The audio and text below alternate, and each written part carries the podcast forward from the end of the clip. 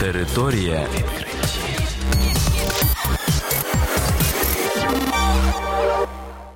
Вітаю вас у програмі Територія відкриттів. Кілька слів про новітнє та надзвичайне. У студії для вас працює Богдан Нестеренко. І сьогодні ви почуєте про наступне. Вчені з'ясували, як кумарі вибирають жертв для укусу. На одному з островів Норвегії вирішили скасувати час.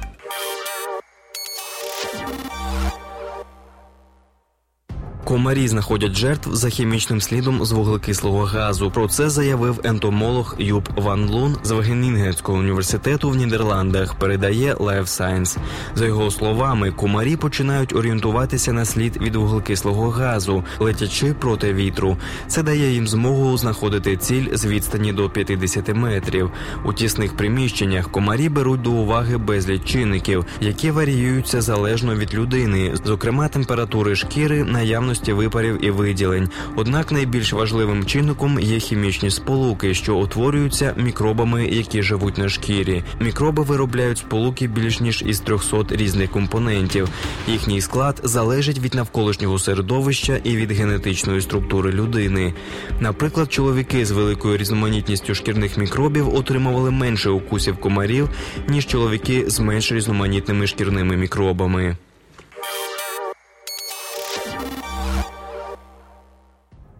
Норвезький острів Сомарський, де полярний день триває з 18 травня по 26 липня, збирається позбутися концепції часу, дозволивши місцевим жителям робити те, що ми хочемо, і коли ми хочемо.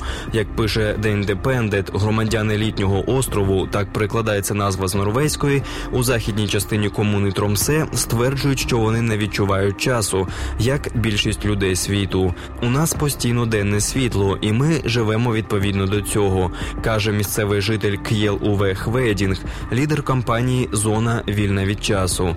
Наприклад, о другій годині ночі ви можете побачити, як діти грають у футбол, дорослі фарбують будинки або стрижуть газони, а підлітки йдуть купатися. Хведінг передав норвезьким депутатам заяву з підписами інших остров'ян, щоб обговорити правовий статус скасування часу. Жителі вимагають ввести гнучкий графік у школах і на роботі. Наша мета забезпечити по повну гнучкість 24 на 7. Якщо ви хочете підстригти газон о 4 годині ранку, тоді зробіть це, пояснює активіст. На острові живуть трохи більше 300 людей. Більшість зайняті у сфері туризму або рибальства.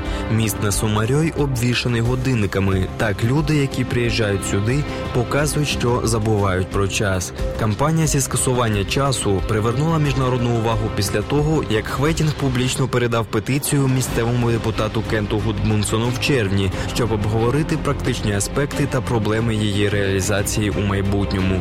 Відтоді інші північні міста, включаючи Фінмарк і Нурлан, також підтримали цю ідею. Територія відкриттів.